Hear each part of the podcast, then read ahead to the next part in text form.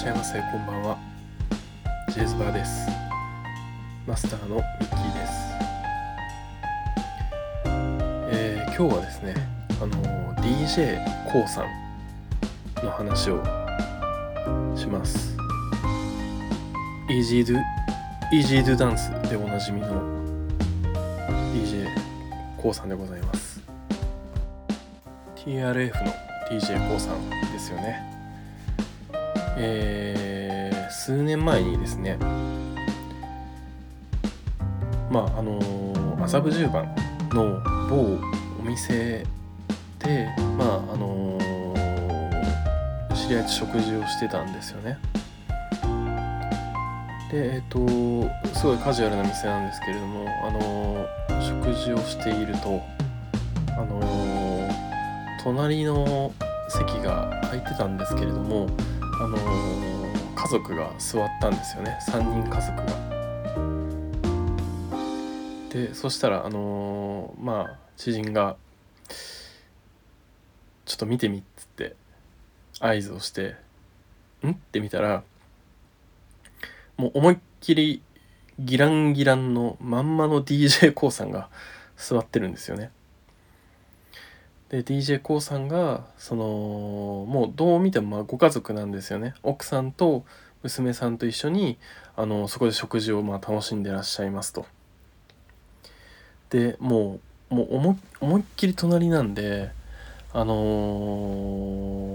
してもちょっと会話が聞こえてくるんですよね。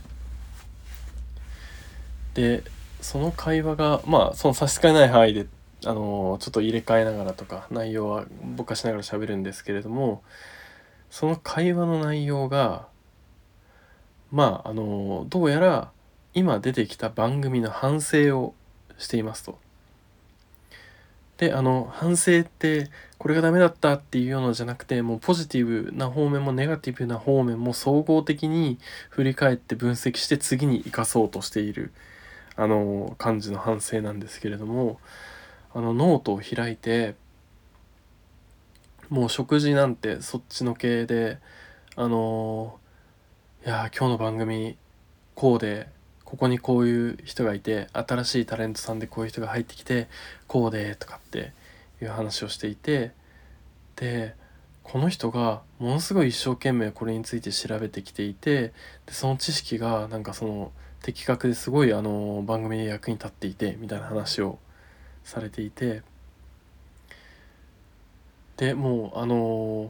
とにかく他のタレントさんの、番組内での立ち振る舞いとか動きとか、あとは事前の勉強量とかっていうのもすごくつぶさに見られていて、で、あの姿勢は俺は見習わないといけないと思うとか、で、次はこういうふうにこうしてみようと思うんだけどどう思うって言って、で、奥さんと娘さんがそれに対してめちゃくちゃ一生懸命かつ的確に手慣れた様子で、いやあなた最近こうだからこうだよとか、だからこうした方がいいんじゃないとか、ここはできてるからこういうふうに広げていった方がいいんじゃないとかっていうバリバリ反省をしてるんですよね。それを横で聞きながら、やっぱりTRF で DJKOO さんがね出てきたのって、90年代の頭とかで、多分 DJ としてのご活躍ってもう80年代の末からとかされてるわけじゃないですか。で、そこからもはやもう30年間、もちろん露出量が多い時とか少ない時とかいろいろあると思うんですけど、30年間出っ放しでいられる人っていうのは、こういう人なんだなっていうふうに思いました。要は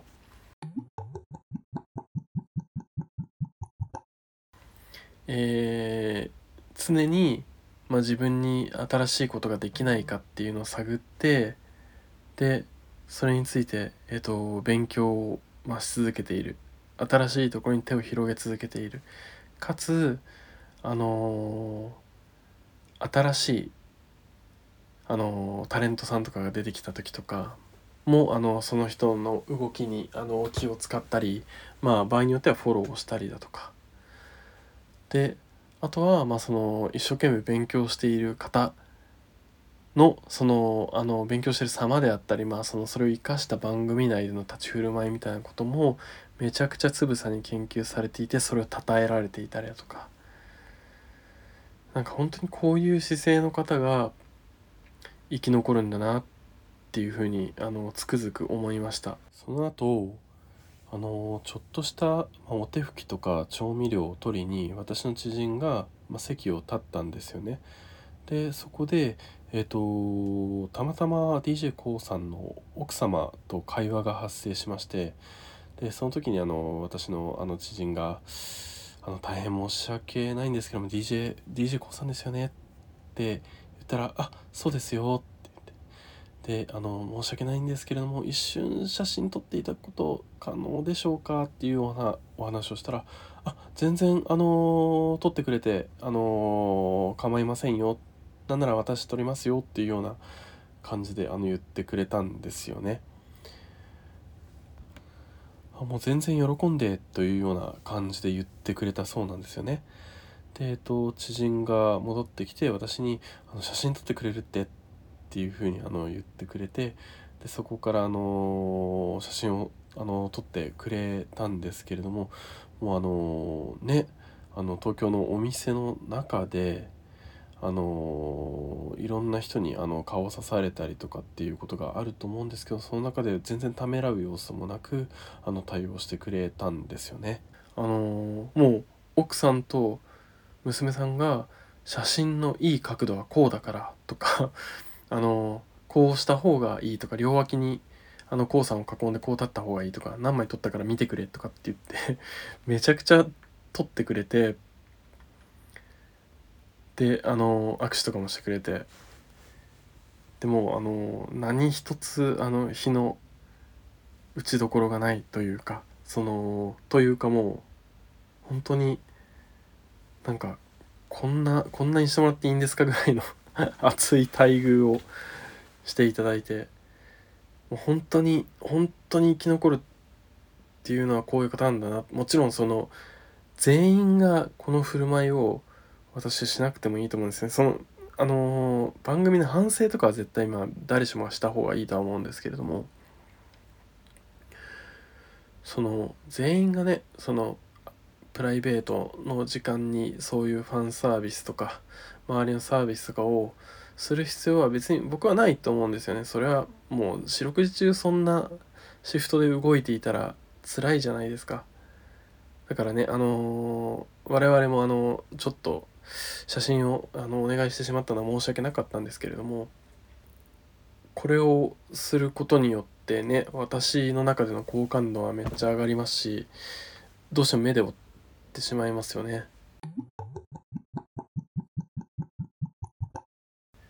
でしかもDJKOO さんってタレントの活動、音楽活動以外にも映画監督にまでチャレンジされていて、それは、去年の2021年の、TikTok の映画祭があって、惜しくもグランプリは取れなかったんですけれども、入賞作品としてDJKOO さんの作品が選ばれてましたね。本当になんか飽くなき探求心というか、チャレンジスピリッツというか素晴らしいなっていうふうに思いましたし、これは別に芸能界だけじゃなくて、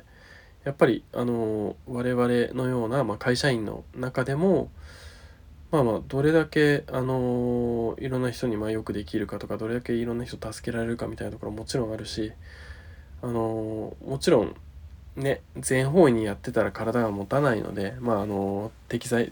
度な適切な場所でっていうのでいいと思うんですけれども、我々も見習わないといけないなっていうふうに思いました。で私もね曲がりなにもというか、少し、タレントさんであったり、テレビとかそういう方々とちょこちょこ絡む機会があったりしますと。でやっぱりまあ、全方位じゃなくていいけど、せめて制作のディレクターとかプロデューサーだけじゃなくて、まあ、AD さんも含めた制作会社とかの方々に対してもやっぱり丁寧な対応ができる人っていうのは評判が良くて、でそういう方々が偉くなった時に、あの人、俺は偉くなったらあの人使うんだっていう風な思いで偉くなっていきますので、めちゃくちゃ大事なんですよね。で逆に言うと、いい評判もめちゃくちゃ聞こえてきますし、多分いい扱いさ、いい対応してもらった人っていうのは絶対忘れないし、逆に言うと悪い対応をされたとか悪い評判っていうのももう全員にもう広く伝わりますので、ね、旬な人の、まあ、力であったり、まあ、その需要もあって、まあ、1年、まあ、2年3年みたいな使われることはあるとは思うんですけれども、4、5年とか10年そのままで行くことはないですね。途中で自分の行いを反省して、生まれ変わったりする人もいて、それはその方はまあ長続きする可能性あると思うんですけれども、まあ評判悪い人は本当に評判が悪いですよね。